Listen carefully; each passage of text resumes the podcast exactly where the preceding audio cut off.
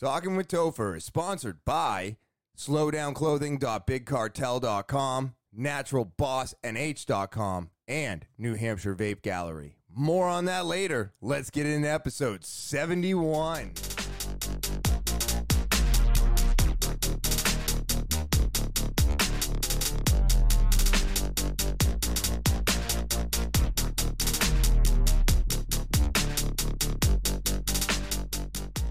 What is happening, TWT fans? It is August 9th, 2021, 2 o'clock at 2.30 in the afternoon, and I am just so happy to be feeling like my old self, uh, to be having things fall back into place uh, after so much chaos over the last week. I'm going to get into that in a couple moments, but first I want to say thank you to everybody, all of you, for subscribing, watching, listening, sharing, rating, reviewing, commenting. All of it makes means so much to me. It keeps me coming back week after week. And um, if you're new to the podcast, subscribe, right? Hit that subscription button. Click that. Super important. Set the alarm so that you know as soon as all the new episodes are uploaded. And of course, rate, review, and share. Share, share, share. I'm trying to get to a thousand subscribers. It's going to take a lot of work, and I'm going to need your help to get there. So make sure you do all of that, but make sure you're hitting that subscribe button if you're watching. All right. Thank you so much for all of that. If you want to get more involved with the podcast, you can.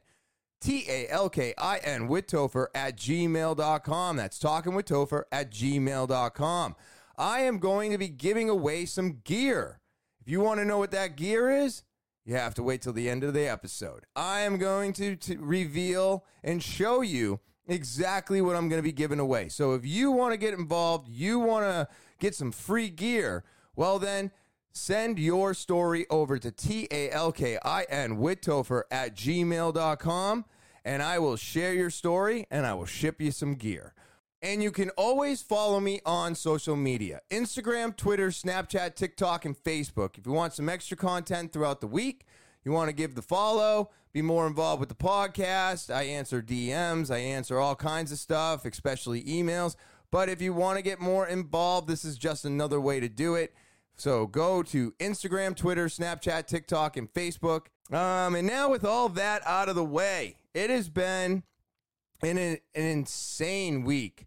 Um, you know, I was I was down on myself a little bit before we get into uh, the week. Uh, I was feeling down on myself because I have fallen off. Right, I got I I got the the vaccination shot. I uh, uh, I got the second one. I got fatigue, body aches, brain fog, all kinds of wonderful things, and I am just now starting to feel like myself again. And I was getting down on myself because I stopped running. Um, I stopped throwing around the kettlebells. I just couldn't push myself uh, hard enough to get motivated to do it. Um, I was also waking up extremely late. Uh, so my whole entire morning routine was completely thrown off. But you know what I didn't do? I didn't look at the things that I still was capable of accomplishing. Um, you know, not that it's a great accomplishment, but never late to work, never calling out sick, um, just stuff like that. Little things, right? Uh, I'm still taking care of the dogs. I'm still taking care of the house. I'm still doing all of this stuff, but I'm getting down on myself because I'm not running. I've got you know, uh, self doubt about getting back into it. I'm feeling much better and I am going to be getting back into it. But you know what I have been doing for 71 weeks consistently? This podcast. I'm like, holy crap, dude. You have been doing this for 71 weeks straight now. That's great. See, I believe that we tend to only look at the negative of ourselves and we forget the positive things that we're doing. And the reason I bring this up is because I had a customer come into the store and he told me my podcast is helping him. And that was absolutely incredible to hear. Um, it made me feel weird, of course. Um, uh, I don't really know what to say when this happens. Um, and I did tell him that because I'm not sure what to say. I'm so glad that it is helping um him, but at the same time I'm like I don't I don't know what to do with this energy. I'm like I don't I, what do I do? I just I, all I know how to do is say thank you and then where do I go with the conversation from there? I'm just like you know, maybe I should be asking questions. What did you like? What did you not like? You know, I think of these things after the fact, but that's something that I'm doing every week without question. So that is a positive thing that I am still doing. Brain fog didn't get in the way. Uh, you know, uh, lack of sleep didn't get in the way. Nothing got in the way of about 90% of my life, except for the running and the kettlebells and maybe a couple other little things that fell behind. But why am I not looking at the positive things that I am doing, still doing, and keeping strong, right? Why am I not looking at those? So when the customer came in and said this to me, it made me really think about everything that I am, am not, and am not doing in my life. So I was like, oh, I just got to keep doing what I'm doing. Everything else will fall into place. I need to stop beating myself up to be because of a, of a few things dropping off. Because it's not like you can't pick them up again. It's not like you can't pick yourself up again. So just like everything, try to look at some of the positive things that are still going on in your life instead of looking at all the things that you find negative about your life. That's what I got from that customer telling me that I was helping him and he looks forward to my podcast and I'm horrible with names. I've said this a hundred times, I think, but I thank you. You showed me that coming here week after week, doing what I'm doing, talking freely into this mic, looking into this camera, and telling my stories and going over my emotions and how I feel about things is actually helping people. And I need to see that as a very positive part of my life. And I need to stop looking at the negative things or the things that I find to be negative in my life. So I just thought that was really cool. Um, it's still really weird for me, um, but I thank you as much as you thanked me. And I'm just saying, we all need to stop and look at all the positive things we have going on in our lives. Because as much negative going on, there's got to be some positive in there. And now I'm going to be looking towards those positives instead of focusing on all the negatives. So I just wanted to get that out there before I start the weekly roundup. Um, but yeah, so I can't. Okay, so this is how it's to go, right? I had an experience, okay? I had the trees cut down. Now, the company that did it was Healey, H E A L E Y, tree works. Okay. That's who cut down my trees. Keith, I believe, is the owner. And amazing. I cannot say enough positive things about the company themselves. Now, when I tell you the story of what how it went down, there's going to be pictures. I got some video. Um, so if you are only listening, um, there won't be any lag in me speaking because all of the videos and the pictures will be shown um, while I'm speaking. So if you're watching it on YouTube, you'll get to see a few things. If you're not, well, you can always go to the YouTube channel, subscribe, and of course, check out the actual footage I will include in this uh, podcast. But I just wanted to put it out there right off the bat. These guys did an amazing job. Their work was top notch. Um, and if it wasn't for some slight complications that we ran into, I bet you everything would have turned out exactly how I pictured it turning out uh, when we got started. So Tuesday morning, they show up at 7:30. I I mean this company on time, so punctual. I I I, I was blown away. Like when you are just showing up for an estimate and you're like early or on time, I, am impressed. Now your your entire crew is at my house at 7:30 in the morning. Phenomenal. I mean, there was a few things we were waiting on, but 7:30 in the morning, they're there, getting ready, starting to get set up. Now the crane shows up. I didn't know what to expect when they said a crane was coming. I was like, oh, I've seen cranes. Yeah, no, this thing was enormous. Um, uh, it, it was just, it was so big. Watching it drive over my driveway, I was literally watching my driveway scream. And, and, and my driveway is definitely hurting right now, but we'll get into that in a moment. So they all get here, they get all set up, they pull in the crane they pull in the, the bucket truck, all the guys, they back in the chipper. Um, the log truck was having some mechanical issues, so that wasn't there yet. Um, they get all set up, and then these guys start cutting the tree at 8 o'clock in the morning.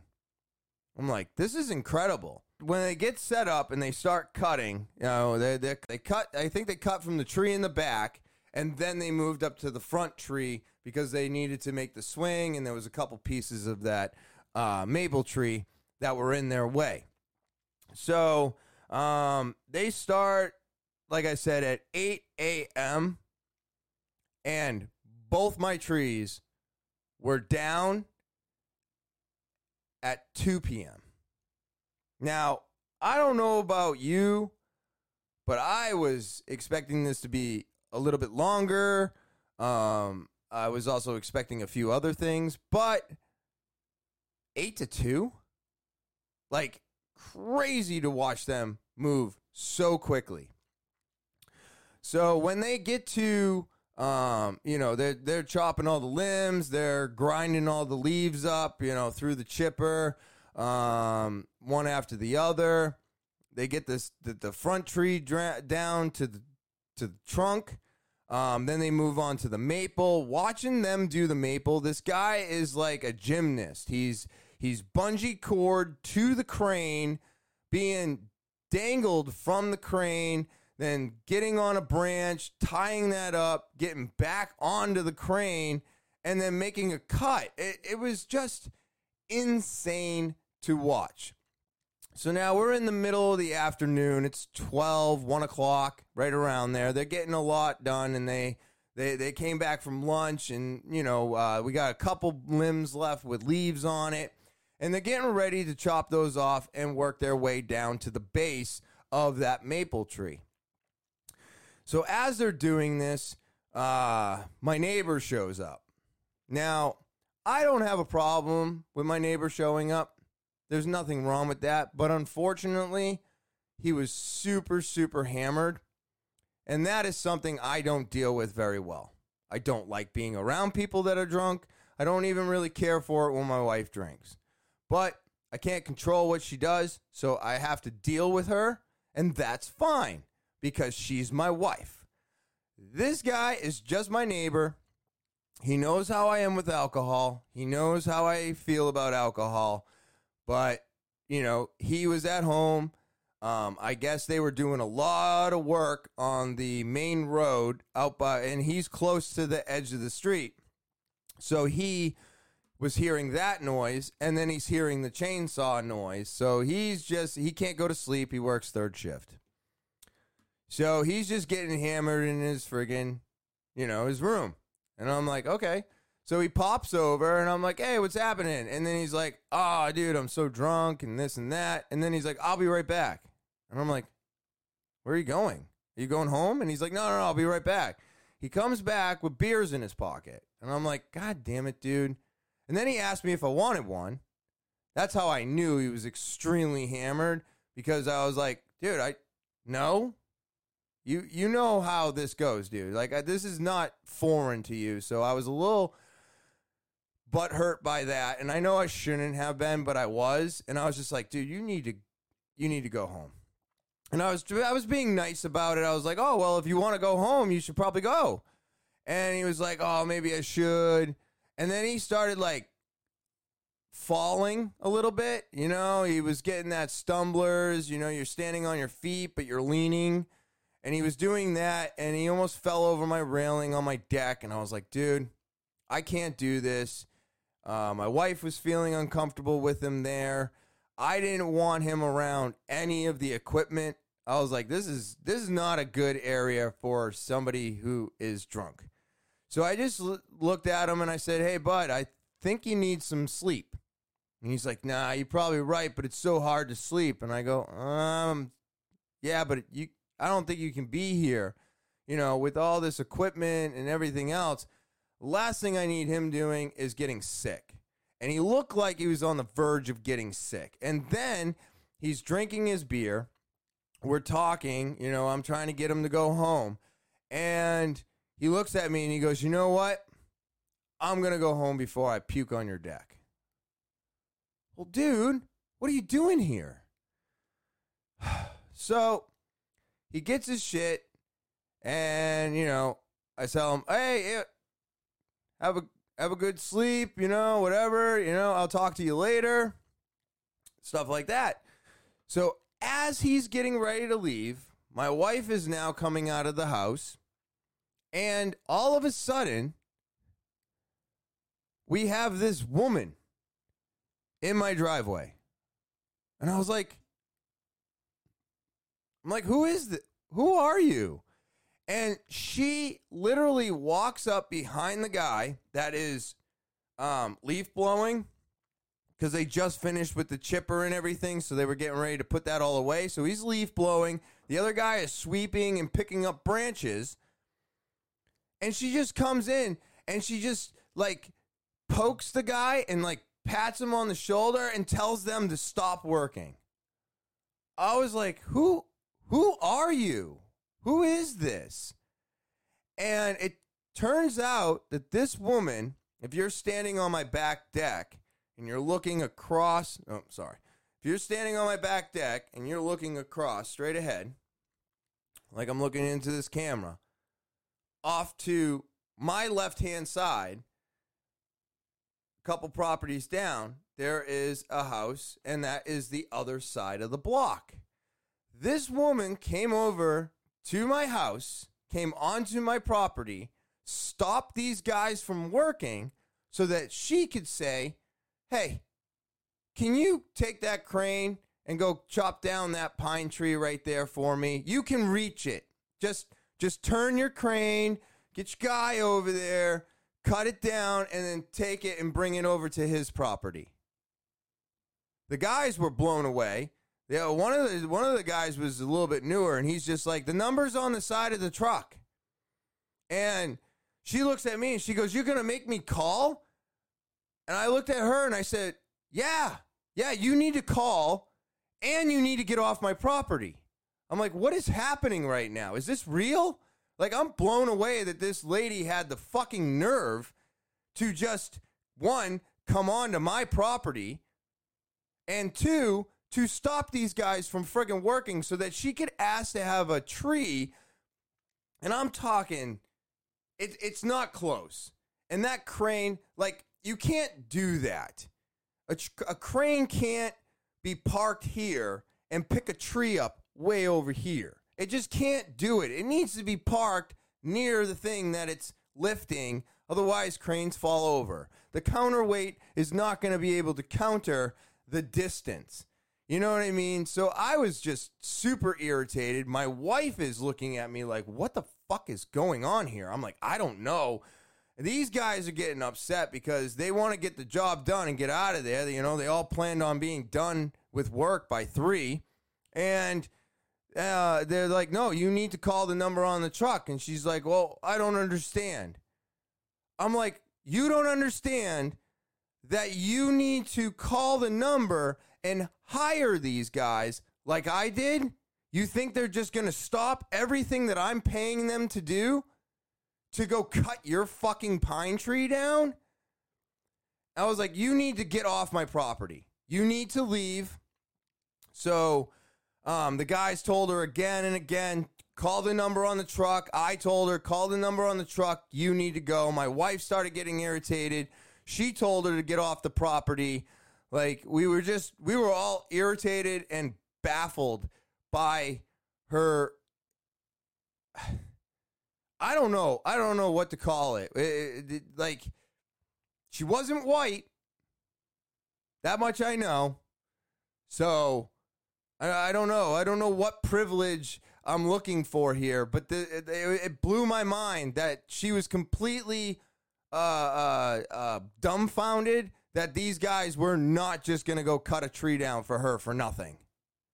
I was just like, lady, you need to go. So that was really crazy to deal with. So I got a drunk guy that I'm trying to get to go home so that he doesn't become a liability on my property. And then I got this lady just showing up trying to get a tree cut down for fucking free. And she's two, y- two yards away from us, not like two measuring yards, two physical different properties away from where we are. So the crane is not even capable of making this distance. So that happened. Really crazy. They get all done. They're getting ready to clean up. Now, this is where shit goes sideways. Now, I already told you the logging truck was having complications, so it wasn't there. So they're stacking these logs up um, and and they're basically chipping as much as they can because there's no logging trucks. So two and a half trucks uh, that they chipped up and put into the backs. It was two and a half of those. I got giant logs on my driveway. Uh, like I said, there's pictures of everything. Um, and now they're getting ready to chop down the base. Right, my friend Tyler shows up, who was actually invited. So that made me happy because he showed up just as they were getting ready to cut the last three pieces. Um, one piece, uh, if you if I put the photo up right around now, there's a piece laying on the ground. That one was over four thousand pounds. Then there's the one in the middle. They call that the joint. The joint weighed over ten thousand pounds, and then the piece next to that one was over 8,000 pounds. So just those three pieces of tree um, was over 22,000 pounds. Now, if you cut down trees or if you've seen a tree cut down in your house, it- you know exactly what I'm talking about. This is probably pretty boring. Like when I was telling my parents, I'm like, oh, wait a minute, you had a giant pine that wasn't that much smaller than mine cut down. So you've seen all this, you know what I'm talking about. So, but I've never seen this up close and personal. You know, I showed up for like the last cut at my parents' house, and they were capable of doing things with my parents' tree that they were not capable of doing here because of the garages and everything else. So it was much more intricate uh, here. So he shows up where it, I, I, I asked the guys, I'm like, hey, can I come out onto my my prop, my lawn, and sit up on these giant logs that you have over here, and and actually film you guys cutting the final cuts. I really want to see this because the final cut on the maple tree is making that stump a tabletop. Now, I will say that I wish I had gone down about six more inches, but once I put uh, stools around it, it's not going to matter. It'll be fine. So, and I want to make sure that I put swiveling stools on it because you do want to be able to sit at that table and then turn around and see the fire. It's not going to be up close and personal, but that's fine. That's fine. It's just a nice thing to look at now. It actually serves a purpose. But watching the guy cut that, they had a three foot chain, three foot bladed chainsaw that this guy was using. The engine alone on this thing weighed 50 pounds without the blade, is what I was told. He cuts into it and he just walks around it. just walks around it. Super cool to watch. I'm like, are you f-? like he's not pulling it and then while they're walk while he's walking around it, he's got another guy putting these like plastic wedges in it to keep it from dropping so his blade doesn't get caught. And he is just walking around this whole thing, makes the final cut, and you just watch the crane grab it, pick it up, and put it on the ground. And I was like, that was so incredible to watch. Because I was like, how are they going to cut this massive trunk and give me a tabletop? And that's how they did it. He just walked around in a circle. Now I have sanding to do, I have some cleanup to do. It's not perfect, but it's better than anything I could have done. So final cut, tenth uh, that that friggin' eight thousand pound piece comes off, and it's pretty cool because the crane is what told them how much the pieces weigh. Because when the crane picks it up, the counterweight does what it's supposed to to allow the crane to move the piece without tipping over. So the so the machine starts to pick it up. It registers how much it weighs, and then the counterweight does what it's supposed to so that the crane can move it. Really cool. I mean, this stuff is very, very uh, technical. So, logging truck was having complications. There was a fan on it that was broken, and then when they tried to remove the fan, uh, first thing in the morning, Keith is on the phone, and all I hear is, "What do you mean three bolts snapped?" That didn't make much sense to me then when the logging truck wasn't there and I asked the guys, they were like, "Yeah, they tried to fix it and they snapped three bolts and it's going to be a minute before they can get the the fan fixed." So, logging truck gets fixed around five o'clock. I think it was five or six. Um, so logs are there. Not not going to be picking that up till much later, till the fans get fixed on the logging truck. Now we're trying to the bucket truck is now pulled out. That's gone. You know, 2:30. All the guys are pretty much getting ready to go. They're putting all their shit together on the street, loading up their trailers, stuff like that. So the crane guy is now trying to put the crane away. Me, Tyler, and my wife are out on the deck and we're watching because I'm like, wow, this is really neat, huh? They're putting it all away, they're folding it up. And we look out and you can see on the left side of the crane, which it was facing us, so technically it's the right side of the crane.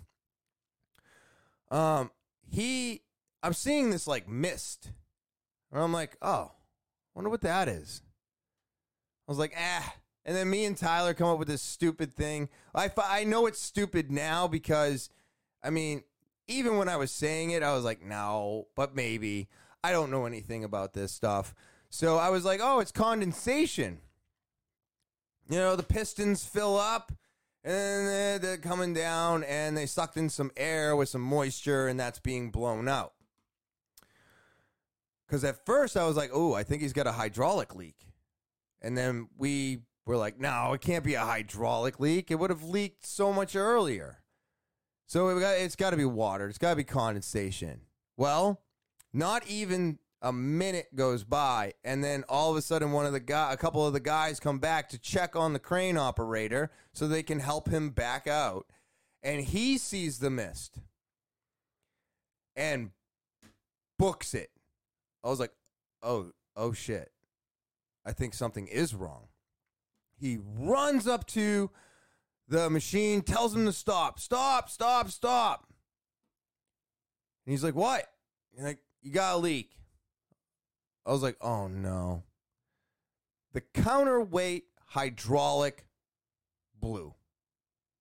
So the hydraulic hose, it blew out. Now, it is a safety feature. These hoses are supposed to break to, uh, instead of the machine failing, these parts fail first. Safety measures. It shuts down the whole machine um, it doesn't allow anything to move at that point. So, yes, he might have been thinking that he was putting down the counterweight, but once that sprung a leak, the machine stopped moving. It wasn't doing anything because there was no hydraulic pressure anymore. So 30 gallons of hydraulic fluid all over my lawn. Now, mind you, I've got tire marks. This crane sunk my lawn this far. Easy. So I'm already dealing with the simple fact that my lawn's kind of fucked now, anyways. Now, I know my lawn wasn't anything great, but at least it was better than, well, the condition it's in right now. But we'll get to that. So, hydraulic blows, they can't get it fixed. They try, they bring in a couple crews, they're trying to fix it. They couldn't get it fixed, but they had to get parts in the morning.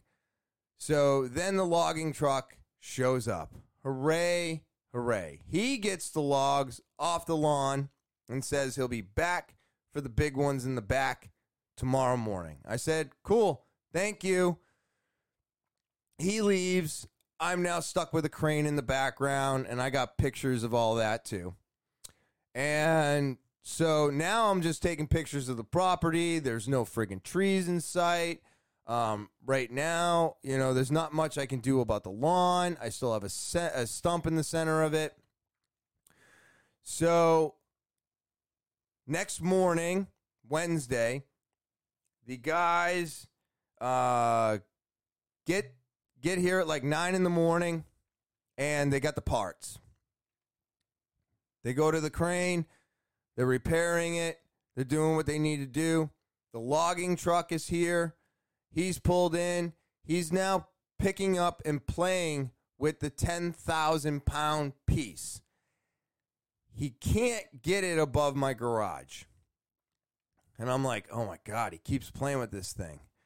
And he picks it up, he puts it down. He picks it up, he puts it down. He picks it up again and then puts it down on its side as soon as he puts it down and lifts the claw, he has a leak. A hydraulic leak. Sorry, brain fart.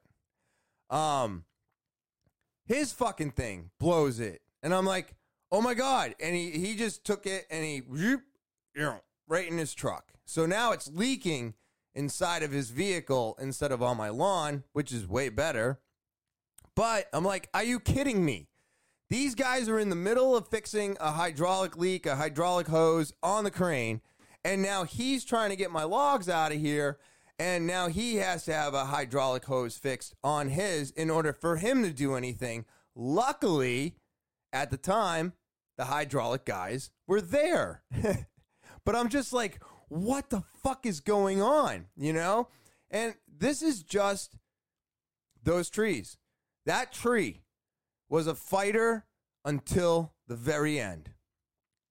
I mean, both of them were, because it doesn't it doesn't just stop here. Now his he gets his machine fixed, right? I have to I have to go. I got I, there's a few things I had to do. Um, I just had to get out of there because I had no control over anything. Oh, I had to edit. That's what I was doing. It was Wednesday. Yeah, so I'm in the house editing, ignoring everything that's going on because I'm like, this is fucking chaos. Um, I had to go and do a few things, so I went and do, do those things, come back, start editing again, and now the crane is fixed.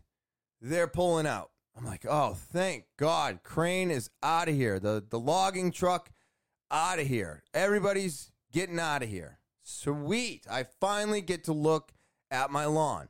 Now, because it was 30 gallons of hydraulic fluid, there was a land scraping. I always call it land scraping. I know it's scaping. I always call it scraping. It's just something my dad always said, so I can't say landscaping.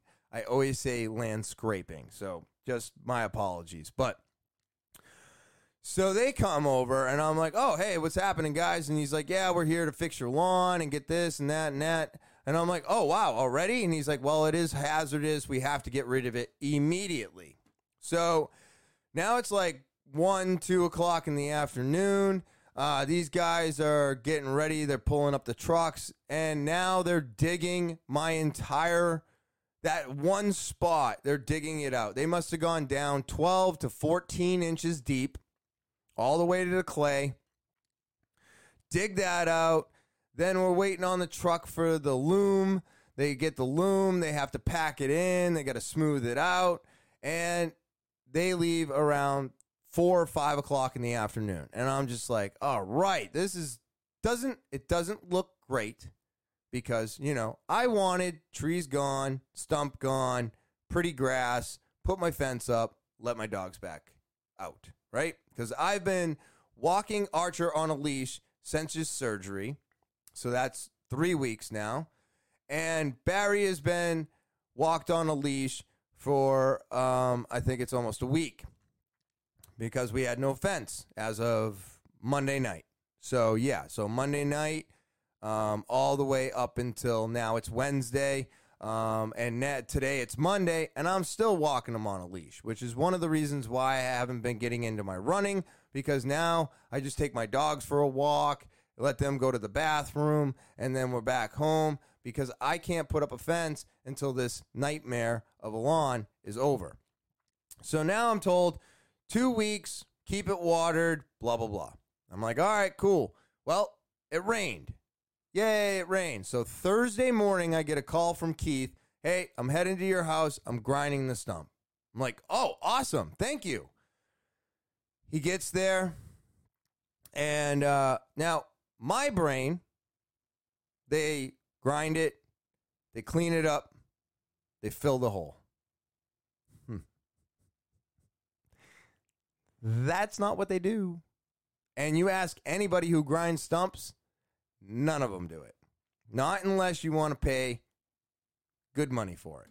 It costs less money to grind it, and it costs more money to have it removed and filled. So he grinds it. My wife was home. She takes a picture. Keith left. Here's here's the mess. And I was like, "Oh my god." They told me don't let the bark mulch stay on the lawn because it kills the lawn. Well, after these guys, after the landscrapers fixed my lawn, he now took a machine with a remote control, I guess. I wish he had gotten video of it. I bet you it would have been really cool to see. He grinds it, tire marks everywhere. I'm like, oh my God, dude and he he he drove over some of the new loom, and I was like, oh my god, you know, uh, I was like, you just paid to have this fixed because he had to pay to have it fixed. Um, he's the one that hired the landscapers, not me, because it wasn't my machine that failed. So it was all covered under him. They took care of it. But then I was like, oh my god, why would you? Why would you ruin all the shit that you just paid people to do? So I got really butthurt by that. And I was like, all right, well, I can't do anything about it. I'm just going to go look at it and I'll deal with this in the morning. So, um, so now Friday, I wake up, take the dogs out, and instead of feeding them right away, I just let them in the house and snuck out through the basement and now I'm out there digging and shoveling this stump that's been grinded to bark mulch. And I get four trash bags. Fill those up in an hour. I'm done. Saturday morning, same deal. One hour, four bags. All right. Now, Sunday, I wake up, I go, okay, I got a bunch of stuff to do. My niece just had a birthday. I got to go see her. My dad's gift came in. I got to go see him. I got to go grocery shopping and I have to get this yard cleaned up. I got to get the yard cleaned up so that I can order whatever I need for loom to fill the hole I'm going to have where the stump was. So I'm in I'm in the house. I let the dogs out. I'm feeding them and I'm checking the weather. The weather says it it is going to rain at 1 p.m. I'm like, oh shit. I wasn't planning on being home until 1 p.m. This is never going to work. So I changed my mind and I go, nope, I'm going right to work. Took care of the dogs, got them their food, brushed their teeth. They were all set. I scoot outside, seven o'clock in the morning. I start digging at this thing. I have to stop what I'm doing because I ran out of bags, go to Home Depot, come back home, start filling up some more bags. All of a sudden, my wife comes outside and she's like, wants to talk. And I'm like, okay, she just woke up. She wants to talk. I get it. So now we're taking a break. It's about 9:30 in the morning. Drink a coffee, smoke a joint, ba ba ba ba ba, get the morning going for her. And then I go back to digging and I still had to dig out a bunch more of that and then I wanted to clean up around where the stump is, my new table. And so she comes out and she's like, "What do you want me to do?" And I said, uh, "Let's clean up that all those wood chippings from the saw around the table, and uh, let's get that cleaned up. That'll be easy for you because it's not as dense or as difficult to dig and pick up as this is." So we finish everything around noon. Yeah, I think it was around noon. It felt, uh, yeah, it was about noon.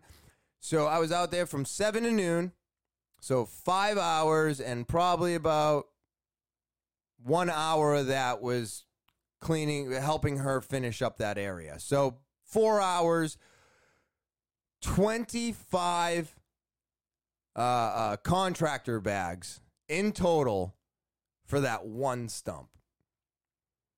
And then the corner with all the chippings and everything else, that was another eight bags. I have been cleaning up this yard for nine years. I am talking crazy shit being pulled out of this place. This backyard was a dumping ground. Everybody used it as a dumping ground. Nobody wanted to clean anything up. It was just push it to the fences and whatever happens, happens. Well, I, I never did that. The entire time I was here, all I did was expose my fences and clear everything out, especially all plant life. I literally have four bags in my trash cans ready to go to the road, and I had to stack bags on top of each other inside the garage. I've just never had so much so much waste. Never. So I'm glad it's over. It took a long time to get it done. You know, seven hours to get everything cleaned up and bagged and ready for disposal. Um, and now I'm doing something I never thought I would ever do. I am watering my lawn because the the the loom has to stay wet. Uh, and it has to stay soaked. I already it already dried out because I at first I have only got a 50 foot hose. I couldn't even reach the back of my yard because I've never watered my grass ever. 9 years, never done it. I just let it do what it does. Now I have no choice. I got to water this shit. We got to try and get grass to grow. And hopefully by not next Sunday, but the Sunday after, I'll be able to finally put my fence back up and my dogs will finally be able to roam freely in the backyard because then I can get my mornings back. And, you know, I one of the reasons that I was so easy about getting dogs was because I don't I wouldn't have to walk them. And I know that's probably lazy of me, whatever, but I got two dogs and a full backyard. I just let them run. Let them run, let them chase each other, let them do their thing. That's that's what that's for. You let them out and you can continue with life and the dogs are getting full exercise and they're just outside. So I'm like super excited to get back to that space. And I know it's going to happen. It's inevitable that it's going to happen, but it's just going to take more time. And until then, I have to just deal with the simple fact that I have to walk them and take them out and carry poop bags on me again and do all these things that I never wanted to do. But it's okay because now trees are gone. They did a phenomenal job. Mechanical failures happen all the time. The most important part of the entire situation is that they fixed their mistakes. And I found out that when you get stumps grinded, there's no removal. It's just, you wanted it grinded? It's grinded. Have a nice day. So that's the way it works. It's nothing that they did wrong. It was all me assuming something different, and then that different didn't happen. And I'm like, oh, these, what the hell? But I will say that if you are looking for some tree work, you want to have your trees taken down, uh, check them out. Healey, H E A L E Y, uh, Tree Works. They're on Instagram. They're in the phone book. They're just, if you need work done, let them know I sent you. Let them know you heard about it from here. And uh, tell Keith I said hi. I'll get, uh, um, and uh, I just, I really wanted to put them out there. They did a phenomenal job, and you got to give it to them. Cutting down two basically 90 foot trees in six hours. Pretty incredible. Pretty, pretty damn incredible. now I'm just watering my lawn and it bums me out. I don't like it. I had to buy a sprinkler. I had to buy another 50 foot hose.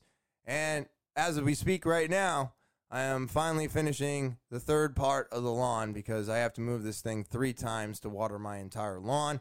But I bet you my lawn uh, is really going to enjoy this, and I bet you it'll look really nice in a couple weeks. Oh yeah, and then I went back to class today because I couldn't go to class. No jujitsu last week too, so that was another thing.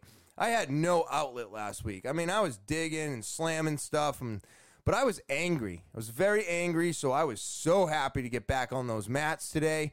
Jiu-jitsu was awesome. We had a great technical class, and it was just amazing. So always a giant shout out to PMA, Derry, Plaistow, Windham, and I think they just put one in Minnesota. We got some locations, people. It's fantastic, but the school's awesome. Teachers are great. It's nice to have Professor Lucas back. You know, I, I'm sure he's going to be going and competing again, but when he's in when he's teaching class, it's it's it's awesome. So it was really good to get back on those mats. I had some taps. I did some tapping. I even surprised myself with a couple moves. So progress felt great. I'll be on the mats all week this week, and then next week I will have to only be able to go Monday, and then after that I got to work for uh, my boss Joseph um, next week. So I'm gonna miss a couple classes, but it's for a good cause. You know, he's turning 41, so you know we're all getting older, and sometimes you just want to celebrate your birthday. You know, so I'm like, yeah, dude, I got you. You go enjoy your birthday, um, and uh, it was it, it's just it's great to get back on those mats. Is where I was getting at, but you know, I gotta I gotta figure it all out. Next week I'll be recording the podcast early. I'll be editing early. I just don't know if I should upload early. You guys like it when it comes out on Thursdays, or should I throw a screwball in there and uh, let it out on Wednesday? You let me know. Send me an email. Send me a DM. Send make a comment. Any way that you want to tell me whether or not I should release not this week's, but next week's podcast a day or so early, you let me know. Uh, I'll probably do it, but I do like staying very consistent of dropping it every Thursday at five, um, in the morning, five in the morning. So, with all that being said, that is the weekly roundup. Slowdownclothing.bigcartel.com. That's slowdownclothing.bigcartel.com. Yeah, great products I love them. I've been talking about these guys for quite some time now. Their products are high quality. The print, the fabric, the everything, the embroidering, the sweatshirts, the sweatpants, the neck gaiters, the swim shorts, the the the new kid tees, everything is a great product at a great price. And you can only get this stuff here at slowdownclothing.bigcartel.com. But again, if you want to shop the entire selection, go to slowdownclothing.bigcartel.com. That's slowdownclothing.bigcartel.com. And if you're not sure how to spell that, it's right here at the bottom of the screen. Type it in. I also put it in the description at the bottom of this video. You can click the link. You can go straight there from here and you'll have all of these wonderful products at the tip of your fingers. NaturalBossNH.com. That's N A T U R A L B O S S N H.com. They've got it in stock all the time. Best hand sanitizer I've ever used. Their salve for dry skin, amazing. Smells great, works great. You want to melt away those hard work day uh, blues, get yourself a foot or body soak and it'll help melt those stressful days away. Their beard oil smells great. I've heard it works great. I can't tell you. I don't have one. Their lip balm, amazing. Keeps your lips moist all year round.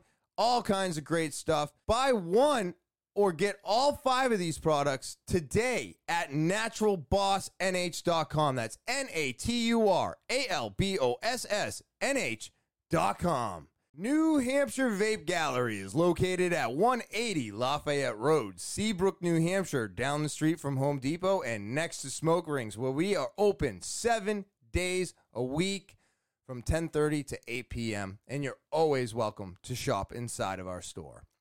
We've got it all you need it, we got it. That's right. Flavored juice, menthol juice, uh, tobacco juice. We've got it. Disposables, got plenty of them. Escobars came up with new flavors. They co- collaborated with Savage. They're amazing. So if you like Savage e juices and you love Escobar, they put them together, made a baby, and now they've got uh, three new flavors specifically with the Savage flavors inside of them in stock. We've got them. Pod devices. We got the IPX80, amazing dual airflow. Nord 4 side screen, beautiful. And of course, these are flying off the shelves, people. I am so excited. I told you about these Nick pouches, and now they're taking off. That's right. Nin to uh, Nin nicotine pouches they're pre dampened. And of course, if you're worried about where you're going to spit it, you don't have to anymore. It's right there, top of the can. Spit it right in there, and then you can empty it out when you get the chance to instead of just spitting it on the ground. Amazing products flying off the shelves, and you can only get this stuff at New Hampshire Vape Gallery. That's right, New Hampshire Vape Gallery, located at 180 Lafayette Road, Seabrook, New Hampshire, down the street from Home Depot and next to Smoke Rings. We're open t- seven days a week from 10:30 to 8 p.m. Get, feel free to give us a call 603 814 4171 and I look forward to seeing you there. And now we're going to get into some current events. Bum, bum, bum, bam.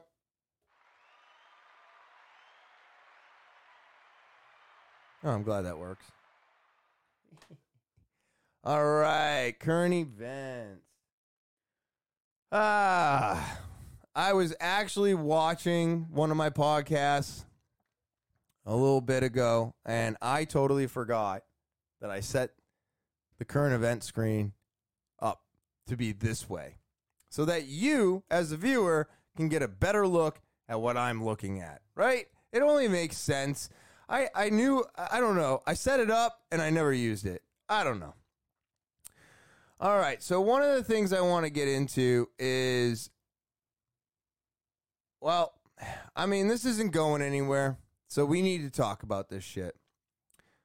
So now the Pentagon is to require COVID 19 vaccination for all U.S. military members by September 15th. So there was talk about mandatory vaccinations, and I don't think we're going to have a choice at one point in time um, because you're going to have to be vaccinated to travel, to go to events, to go eat, to go do anything because of this new Delta variant. You know, uh, Florida did very well with the first variant, and now they are doing the worst with this new variant. And it's probably because nobody got vaccinated. Now, I don't care how you feel about vaccinations. We're going to get into a whole bit of it for a moment. Um, but this is going to be the norm. There are companies out there that are allowing you to be vaccinated or you have to get tested all the time. Now, my question is because I don't have to worry about this, but that's because I did what I thought was best for me. And I still believe that you need to do what's best for you.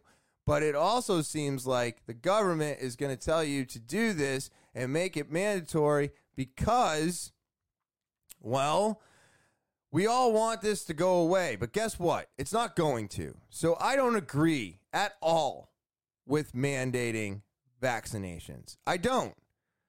Um, I think putting on a mask where necessary, it's fine, whether you're vaccinated or not. Um, showing off the vaccination card is going to get you so far, but there's plenty of people out there that have not been vaccinated and they have a card. So even that's not going to work to the fullest.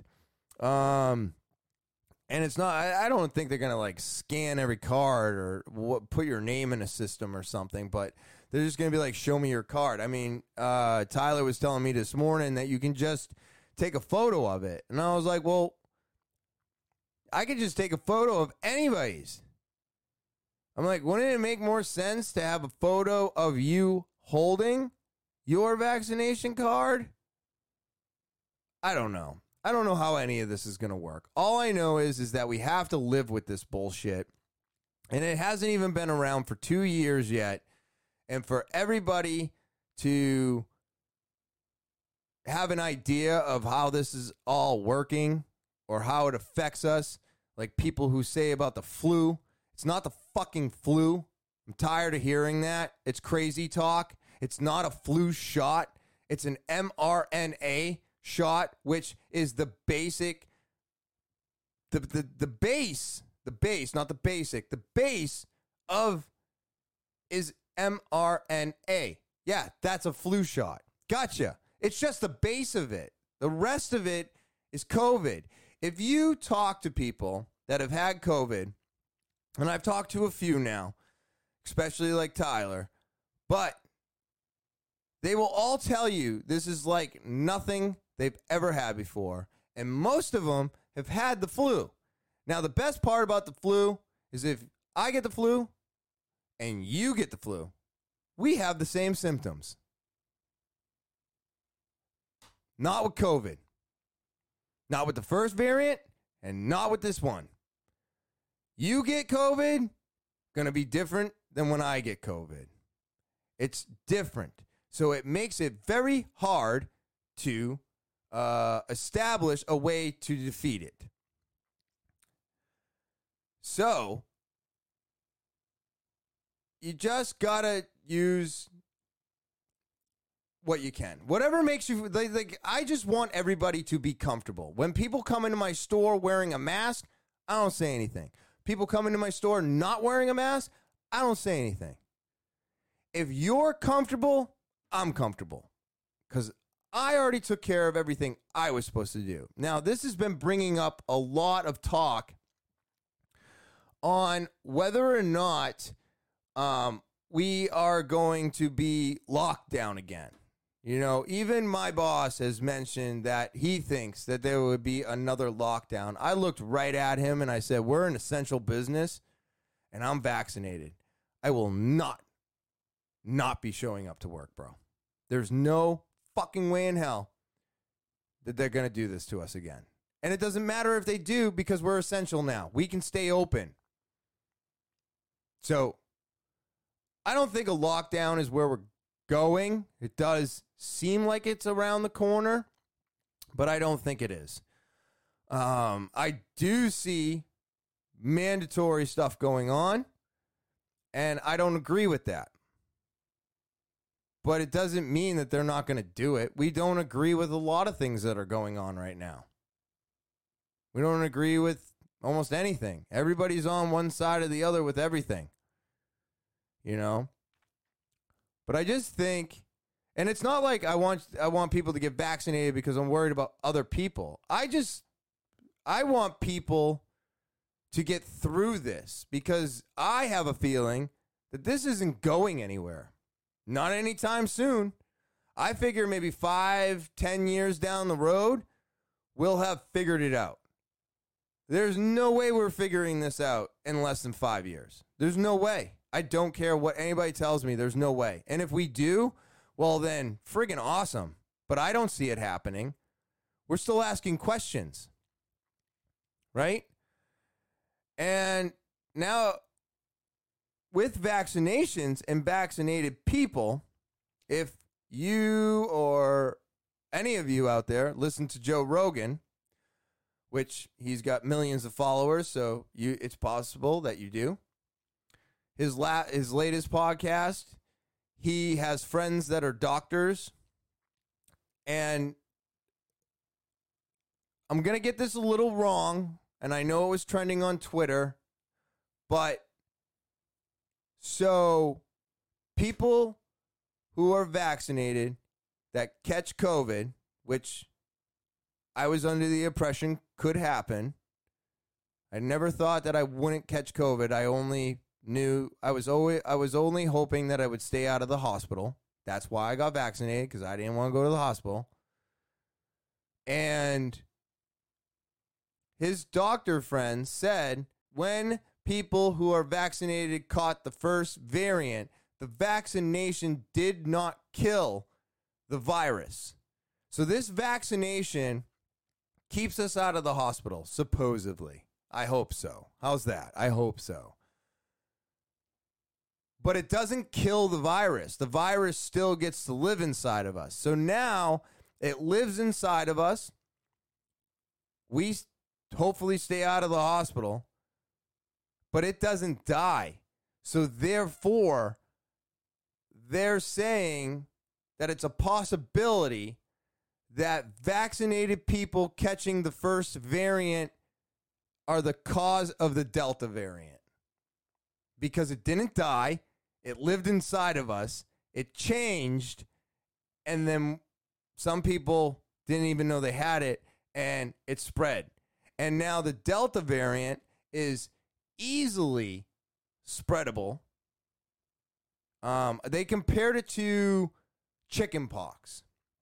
That's how easy it is for this to spread. The flu, a little bit more difficult. That was closer to the first variant. Now, the second variant, Delta, is as contagious as chickenpox. And because we were vaccinated and caught COVID, it's possible that that's where the variant came from. The only thing I can say to that is that that means it's going to change again. Because now vaccinated people are catching the Delta variant. So, therefore, it's going to have an opportunity to mutate again. Now, what I've noticed from virus history is that when a variant happens, it happens year to year. So that means that in January or February next year, because I believe that's when the Delta variant started popping up, that's when we'll see the new variant. Which then makes me ask Am I safe from the next one? Because they're saying we're semi safe from this Delta variant with the vaccination. And I hope so. But what if it mutates again? And if it does, how safe am I then? Now, Moderna hasn't come up and said anything about a booster shot yet. Pfizer has. I believe they put that on hold so they can get more of the vaccine out for people who haven't even had it yet. And if you take the Johnson and Johnson, you can get the booster shot from Pfizer. But if you have Moderna, you stay away from Pfizer, stick with Moderna. Believe that's how it goes. But this is just crazy to me. I mean, it's making us being vaccinated and staying out of the hospital could possibly be making this virus worse. so what? You're damned if you do and you're damned if you don't. I don't know, but I do believe that it's going to take at least five years before we get this figured out and we figure out how to live with it. It's just really crazy right now. This mandatory thing going in. I'm I'm just hoping. See, here's my thing, and Luke Thomas said this. So if you watch Morning Kombat, you'll know all about it. I don't want to go back to 2020. If you want to go back to 2020, don't get vaccinated. That's what's happening. But I want to move forward. So I am vaccinated. I will get my booster shots. I'm going to do whatever I can to make it out of this alive. Because think about it. If you're not getting vaccinated, the only thing you're gambling with is your life. That's it. That's what you're gambling with. So, is not getting the vaccine worth death? Because that's the worst case scenario is death. And if you want to take that gamble, I'm down with that. You go ahead, you take that gamble. I'm not mad at you for it. But please understand that you are gambling with your life. That's what I see. That's my take on it. I think you're not gambling with my life anymore. You're just gambling with your own. And that's fine. But I want out of 2020. I never want to go back. So therefore, I am vaccinated and I'm moving forward. Um, but you know, I, I just I don't think it's vaccine vaccine or death. You know what I mean? I mean that's what's happening. And yeah, I'm uh, I'm pretty healthy. I'm in my 40s, whatever. You're probably pretty healthy. You're in your 20s. I get it. You have other decisions to make. You're in a bracket that you don't have to worry about it as much. That was the first variant. Nothing is the same for the Delta. There are young kids, children, that are catching this. They're in the hospitals. They're getting sick. The first variant did not do that to kids. This one is much more serious. And no, I'm not trying to scare you into getting vaccinated. Like I said, it's your choice. But I feel like not getting the vaccination, the only thing you're gambling with is your life. So I'm against mandatory, but at the same time, I think you're doing a disservice to yourself by not getting it. And don't worry about the experiment. Don't worry about the microchips. Don't worry about anything. Don't worry about Bill Gates. Just worry about not dying. You know? Because I think that's where this variant's going. I think it's going to mutate again and it's going to become more contagious and more deadly because it doesn't seem to be going the opposite way, which is the way that I was hoping it was going to go, where it gets less uh, uh, uh, contagious, it gets less deadly, it's less than, and it just seems to keep getting greater than. And my life, I enjoy it. I'm happy with it, and I want to keep it.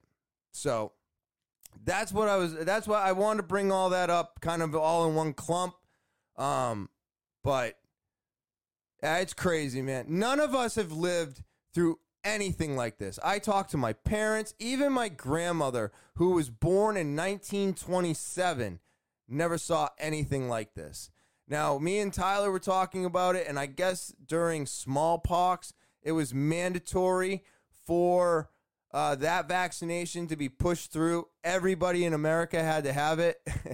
and I looked at Tyler and I said, wait a minute. This was George Washington. And he goes, yeah. And I go, okay, what was the population of the United States? And he's like, oh, that's a good point. I go, we got 330 million people right now. You're going to make this mandatory for all of them? I could see it back in 1779 or whatever the fuck it was for smallpox.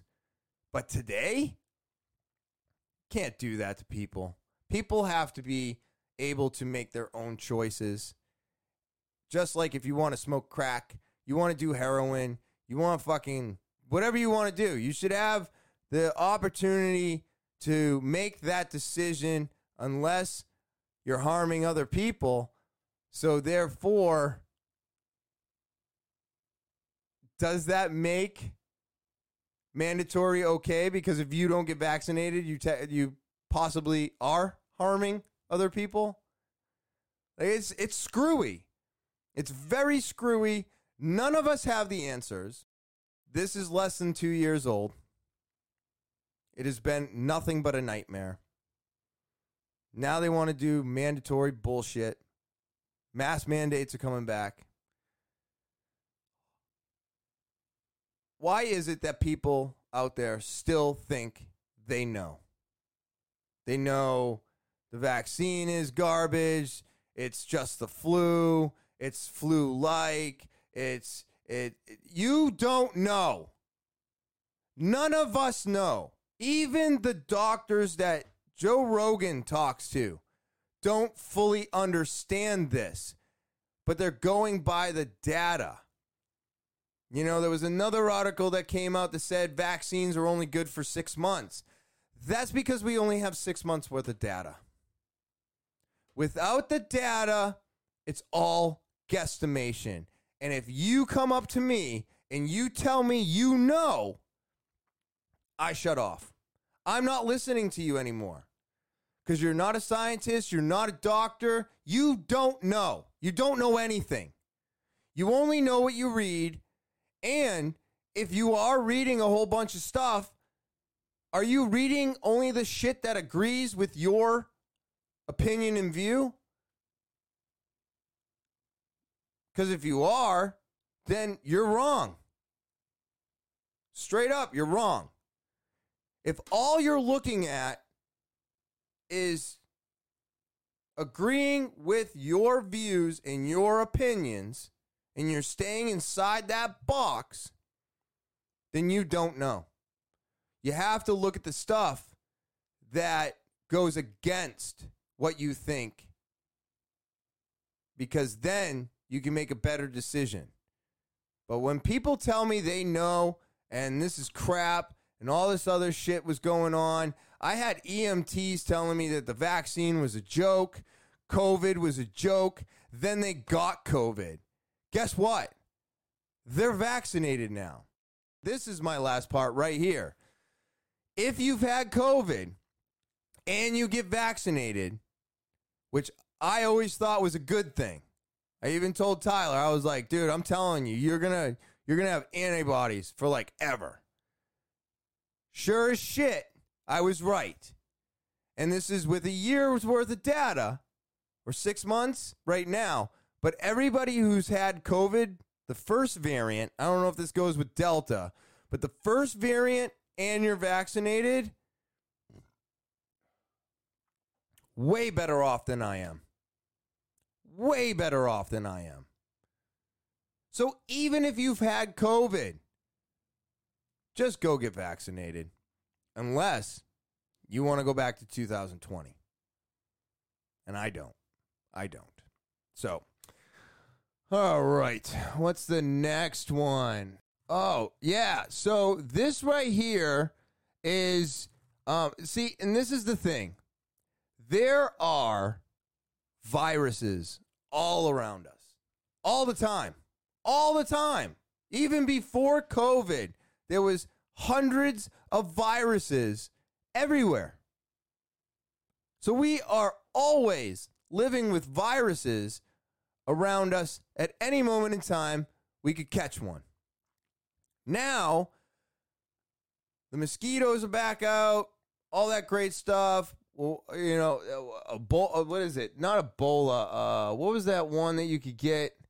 Um, God damn it, from mosquitoes, and it wasn't good. It wasn't good, right? So I'm always worried about that because I make sure that uh, I'm always worried about it. So I always try to make sure that I have no standing water anywhere.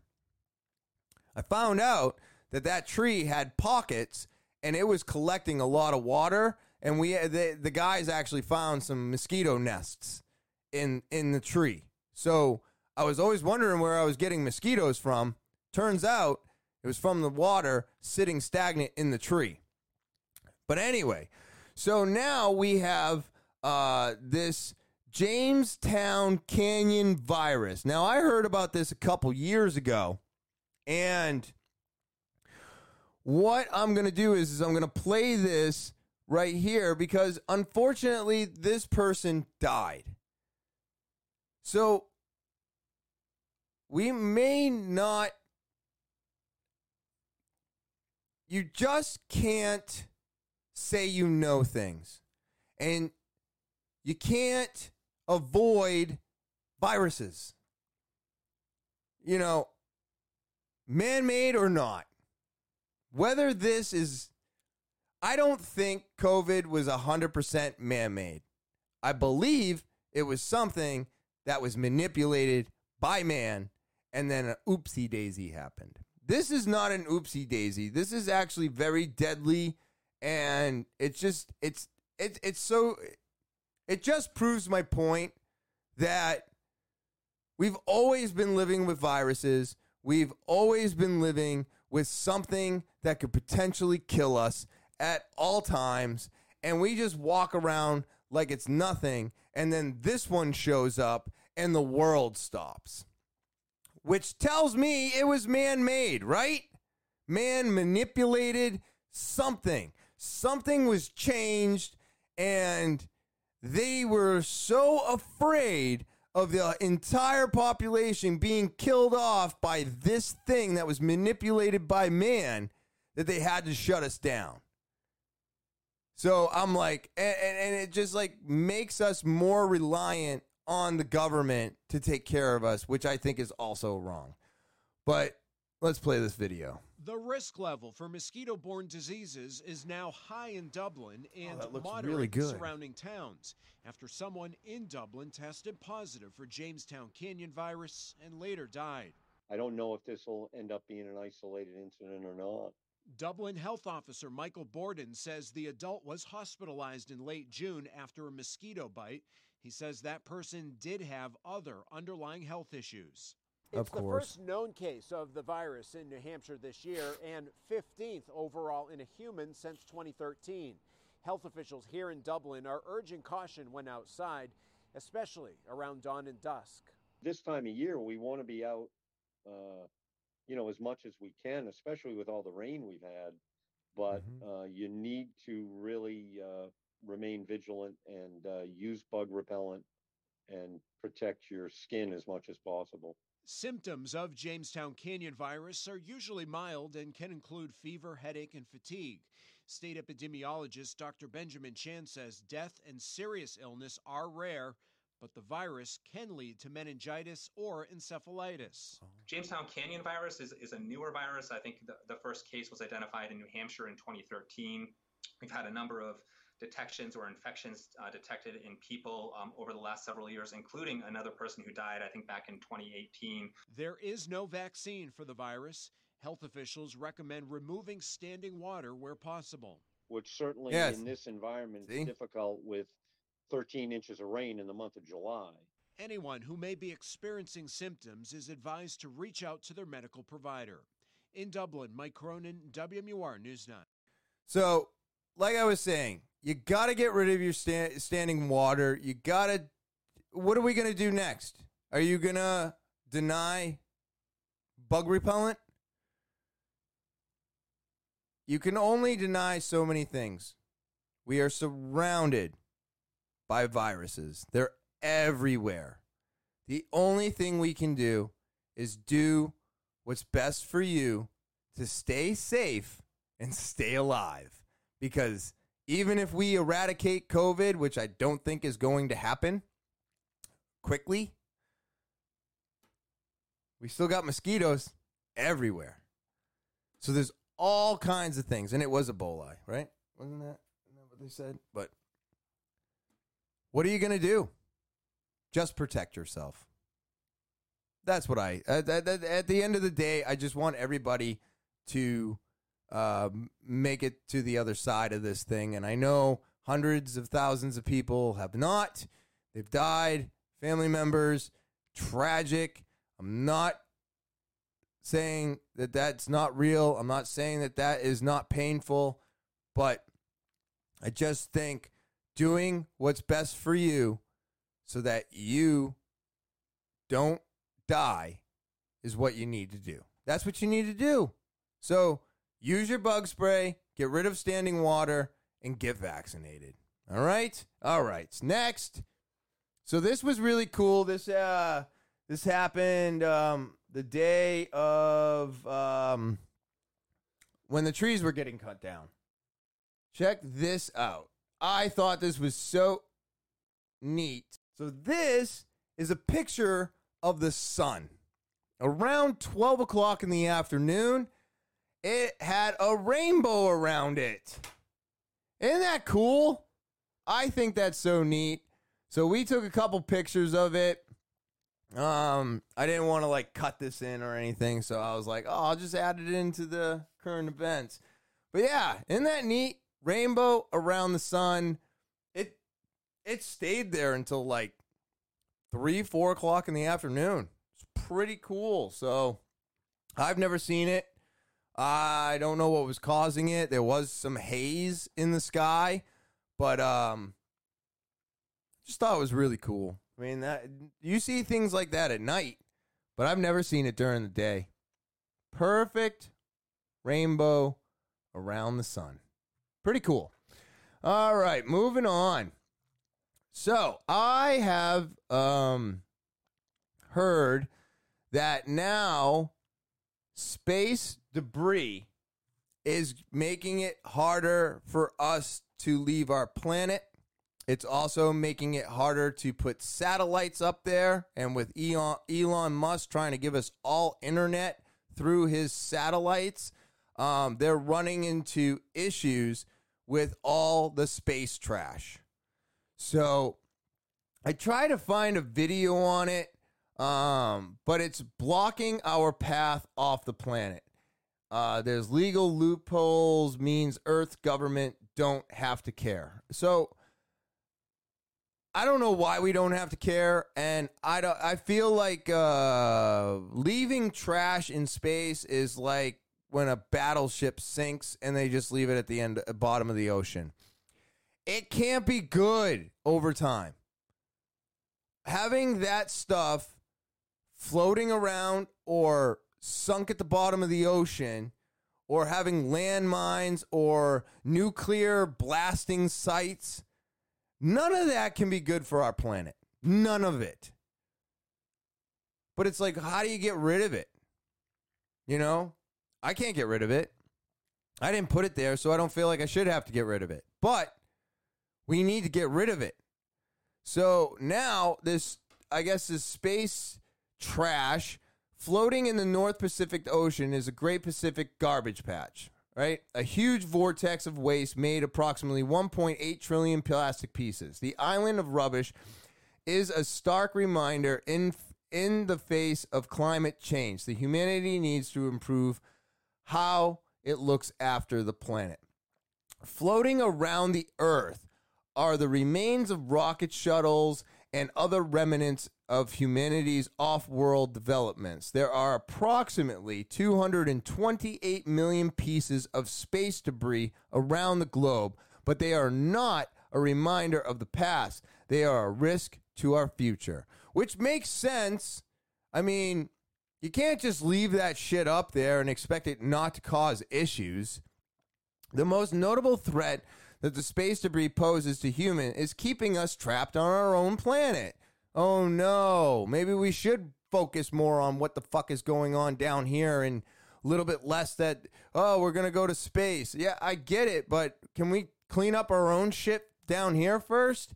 Um an infamous study by NASA scientist Donald Kessler in 1978 warned us of that. Now, that's 1978. It is 2021. Uh, we probably got a lot more trash up there. If two large objects collide, the domino effects caused by material breaking apart, colliding into other material, and breaking again could create an impenetrable layer of debris that would make terrestrial space launches impossible. It is imperative that human beings, the space companies, and space agencies that manage our attempts to reach the moon, Mars, or even the future take steps to stop the buildup of debris. But the problem is not technical, it's legal. What? All right, let's see what the legal problem is. The current legislation around the global space exploration is based on the Outer Space Treaty. It became law in October 1967 with several, several noble intentions behind it. The explor- exp- oh my god, the exploration and the use of outer space shall be carried out for the benefit of it, it and its interests of all countries and shall be the province of all mankind. It begins adding that astronauts shall be regarded as the envoys of mankind. It also has more specific rule. Outer space is not subject to national appropriation by claim of sovereignty in the states as well as saying that the countries will be liable for damage caused by their space objects and will avoid harmful contamination of space and celestial bodies. These rules are really nice, really happy, and really out of date, says Rachel O'Grady, a partner in the international arbitration practice at law firm Mayer Brown. Even when they were being written, they would soon need updating. In 1967, it was still two years. Uh, it was still two years before before man would set foot on the moon, governments today concerned and the future of the space spaceflight and more geopolitics on Earth. The Outer Space Treaty was ratified in the middle of the Cold War during tense political relations between the United States and the USSR. The two foremost space-faring nations, the com- communists, had already launched the first Earth orbiting satellite and the first man. Yuri Gagarin into space, the U.S. worried about positive new superpower, and the Outer Space Treaty was, as such, more focused on stopping cataclysmic conflict on Earth than protecting us from similarity cataclysmic outcomes in space. Over the five decades since there have been attempts to update space law, but the basis of the legal framework remains the same, O'Grady says, and now the private companies are investing billions into breaching the final frontier. The holes in the rulebook are beginning to get bigger. The Outer Space Treaty, for example, does place limits on certain actions. If a state launches something into space, it is the responsibility of the state. However, private companies have much greater scope to ventures into space, as demonstrated by Luxembourg growing private space industry and the heated competition between Blue Origin and SpaceX. The ways that the states have seemed to adapt to new commercial space age isn't to create new space treaty or to update the space treaty, which would govern on a global level. Instead, what nations have done is passed unilateral legislation, domestic legislation, granting their own nations property rights in space. The motivation to enact legislation that created the Outer Space Treaty 60 years ago simply is not there, O'Grady continues, because the length of time it takes to negotiate an international agreement simply cannot keep up with the developments that could be made in tech industry born out of move fast and break things philosophy. So, we've got laws in place. You know, I could keep reading this article. You can look it up yourself. It is uh, space debris is blocking a path off the planet, and legal loopholes means Earth government don't have to care. So, as you can see, there are laws in place where we don't have to clean up our trash. Well, do you know what it would be like if we didn't clean up our trash? Say you just threw your trash to the side of the road every day. And then 50 years later, you're still living in the exact same spot, still throwing trash in that one spot. How much trash do you have, right? A shit ton. It's unmeasurable. We can't live like that. Well, guess what? Our oceans are not a dumping ground just because you can't see the bottom. Our space is not a dumping ground just because you can't see the top. This is all going to cause issues. And I don't know what we do to fix it, but I do know that if it continues, well, maybe getting to Mars won't be that easy. Maybe Elon Musk's uh, free internet won't happen. And what happens if a piece and a piece collide and break off and then collide into more pieces?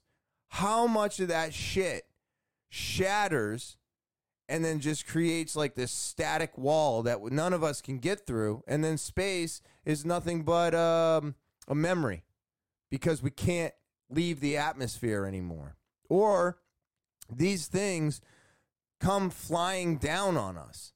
Now i know atmosphere you break it you come back in you catch on fire maybe all the pieces won't make it but what pieces would? And where are they going to land? It's a dangerous situation. And I believe that a lot of our problems is because we do not clean up after ourselves. You know? So I think we need to figure out a way to clean up after ourselves. I don't know how we get rid of the plastic in the ocean. I don't know how we get rid of the debris in space. But I do know that eventually, just like everything, we're going to have to face it head on. And why we wait to the very last moment to do it when it's absolute dire that we do it, that's when we do it. Not until then, though. It's not a problem right now. It's not a problem for me. It's not a problem for my kids, but it's going to be a problem down the road. But I probably won't be there to see it. Well, guess what? A lot of those people that said that are still fucking here. So, yeah, now it is your problem. Except you're too old to deal with it now. So, how do we fix these problems before they get any worse? And it's like, I don't know. I don't know. But it's so crazy to me that we're making all these space. Uh, we're making all these steps to get further and further into space, to get on Mars, to do these things. And there could be a time where we won't even be allowed to leave the planet because we have so much trash surrounding us. We can't get off the planet anymore. So that's pretty crazy to me. I thought it was interesting. And then my last one today. This one is awesome. And this was on the news last night. This is fucking impressive. I don't care who you are. This is cool. Edith Murway Traina is a force. Known for her lifting, what's even more impressive is that she did it all while pushing 100. Lift is good. Edith turns a century old, and she's still taking the powerlifting circuit by storm. Amazing. She hails from Tampa, Florida, and is already a Guinness World Record holder, the oldest female competitive powerlifter. This centenarian can deadlift 165 pounds bench press 65. Her strength and determination have made her for 100 years old sensation. pretty goddamn cool and a dancer applause was always a very important part of my enjoyment. Edith says she didn't start lifting until she was 91. At first, it was just a hobby. I What? thought I'd just as well pick up a few bars, and they got to be fun. That 91 fun has turned starts lifting. passion. This great great grandmother, You're never too old. Dance teacher has competed in more than a dozen competitions and shows no signs of stopping. She's already preparing for another one in November. I'm expecting I will have another trophy with a whole bunch of applause. So what's her secret?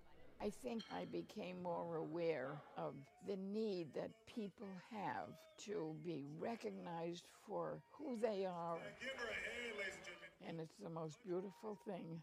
I'd survive on that. That is just so cool. So cool. You are never too old to do stuff. And this proves it. She did not start until she was 91. She's powerlifting at 100 years of age. Blew my mind because when I saw it on the news, I was like, oh, she's lifting little eight pound things. I'm like, what is this? And then they show that she's actually powerlifting 165 pounds, pushing 65 in her bench. And I was I was just blown away. I was like, this is so cool and good for her. It just goes to show me that it doesn't matter how old you are. If it's something that you want to do, then do it. The only thing getting in your way from doing something is yourself. I just want to thank everybody again, as always, um, for watching, subscribing, all of it. All of it. Thank you so much. Shout out to you, man. Thank you for coming in the store and telling me that my podcast is helping you. So I I am so thankful that something that I started to help myself is now helping others out there. So thank you as always. Um, all my subscribers, you just really keep me coming back here. Um, every time. Remember to subscribe. Uh, click those like buttons. Uh, click the sh- click the subscribe button if you are already listening. If you're sitting here right now and you're listening, you're watching. Click the subscribe button. Why haven't you yet? All right, hit that button. Smash that like button. Comments. Share. If you're enjoying this, I know somebody else that you know will also enjoy it as much as you do. So make sure you do all of those things and set the alarms so that you know as soon as all the podcasts upload. All right? Make sure to check out my sponsors because that's what keeps this podcast afloat. If you want to get more involved with the podcast and you want an opportunity to get some of this really cool slow down stuff, I've got the Neck Gaiter.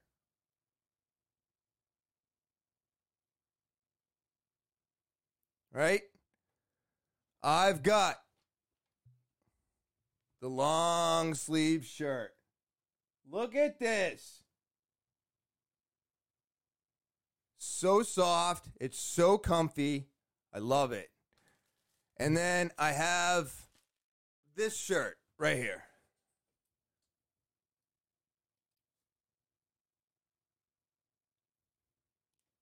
So, if you want an opportunity to get any of these products for free, I'm shipping it to you. You got to send me your story, or maybe there's a story that needs to be heard. You need to send that over to T A L K I N with Topher at gmail.com. All right?